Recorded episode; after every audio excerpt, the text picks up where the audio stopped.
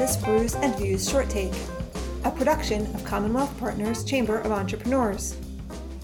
If you work with hand tools, you probably own a pair of Channellock pliers. Channellock President and CEO John DeArment, who is also on our board of trustees at Commonwealth Partners, recently wrote an op ed on how Governor Wolf shut down his business last year. John shares why he's urging Pennsylvanians to vote yes on two proposed constitutional amendments so no one's livelihood is again deemed non essential. What you're about to hear is an audio version of this op ed, which originally appeared in the Erie Times News and has also appeared in multiple other media outlets in Pennsylvania. Take a listen.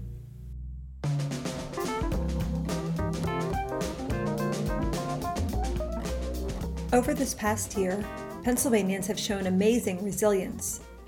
Faced with a global pandemic that quickly became very local as well, our families, friends, communities, and coworkers have adjusted, innovated, overcome, and yes, grieved together. While we see the proverbial light at the end of the tunnel, recovering from this past year will be neither quick nor painless. But equipped with a year of hindsight, we are better prepared to face the future.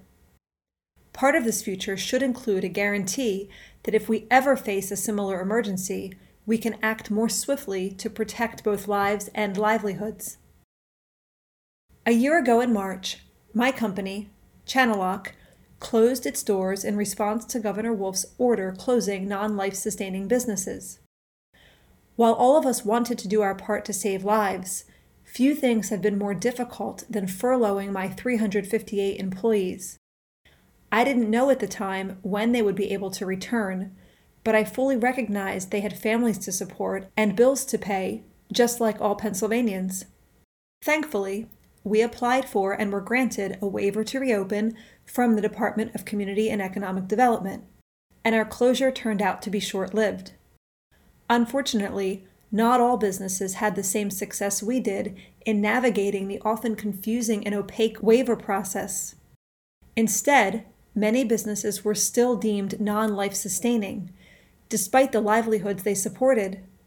And often there was no explanation for why one business was granted a waiver while a competitor in the same industry was not. Indeed, the shutdowns and subsequent waiver process dealt a blow to thousands of Pennsylvanians as no one's business or livelihood should ever be considered non essential. As a result, thousands of families across our region faced lost jobs and wages. Compounding this concern were the difficulties they faced in reaching the state's unemployment office. Businesses and workers weren't alone in having vastly different experiences this past year. Children also saw disparities in their schooling experiences.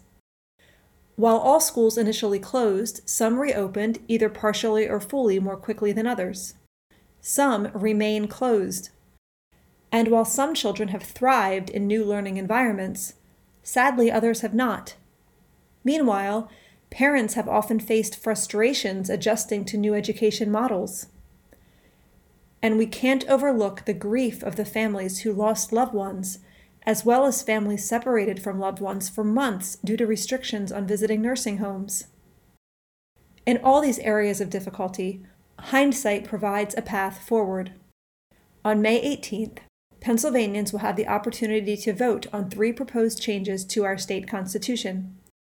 Two of these changes would help us better handle statewide emergencies in the future, and the third would prevent discrimination on the basis of race or ethnicity. Pennsylvanians should vote yes on all three. Specifically relating to how emergencies are handled, the amendments would allow a governor to act swiftly to protect Pennsylvanians in the face of an emergency, while ensuring that the governor and legislature work together to protect lives and livelihoods during a long term response to an emergency. Practically speaking, this means the governor could make immediate decisions for the first 21 days of an emergency, and then our elected lawmakers would join with the governor in determining the state's continued response. All of us would likely say that Pennsylvania did many things right in responding to the COVID pandemic, while agreeing that there is always room for improvement. The proposed constitutional amendments offer us the opportunity for that improvement. The good news is that all registered voters, regardless of party affiliation, are eligible to vote on these amendments. A year ago, none of us could have imagined what lay ahead. We've weathered the initial storm and have the opportunity to recover in such a way that we are even better prepared to face the future. By learning from this past year, we can forge a path forward that will protect our local communities, including our children's education and our small businesses. I hope you will join me in voting yes on May 18th.